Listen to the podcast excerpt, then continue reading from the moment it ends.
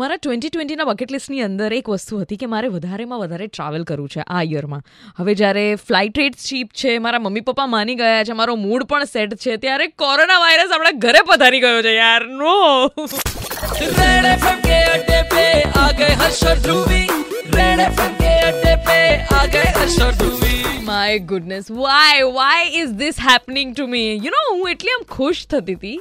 જ્યારે પણ હું છે આમ ફ્લાઇટ રેટ્સ ચેક કરું, મારે ક્યાંક જવું હોય ને, ત્યારે મને એમ દેખાને કે યાર બોસ આટલી સસ્તી ફ્લાઇટ હું આજે આજે જતી રહું. મારી પાસે આટલા પૈસા છે. આજે મને એવું જ્યારે ફીલ થયું, ત્યારે અચાનકથી સડન રિયલાઇઝેશન પણ મને થઈ ગયું કે બોસ ના જવાય. અત્યારે ભલે તારા પોકેટમાં પૈસા હોય ફ્લાઇટ રેટ્સ ચીપ હોય, પણ કોરોના વાયરસ ઘરે છે. Why do you want to travel the world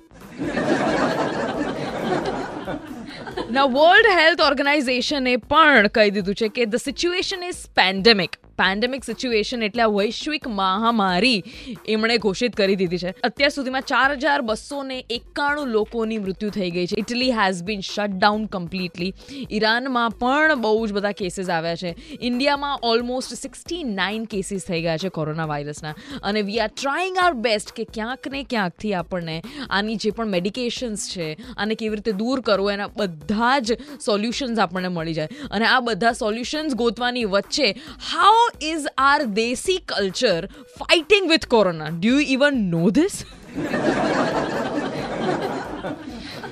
like literally આપણે લોકો કોરોનાના ભજન કરી રહ્યા છીએ એના વિશે વાત કરું છું તમારી સાથે થોડીક જ વારમાં બટ બિફોર ધેટ फासलों में बट सके ना हम जुदा होके मैं बिछड़ के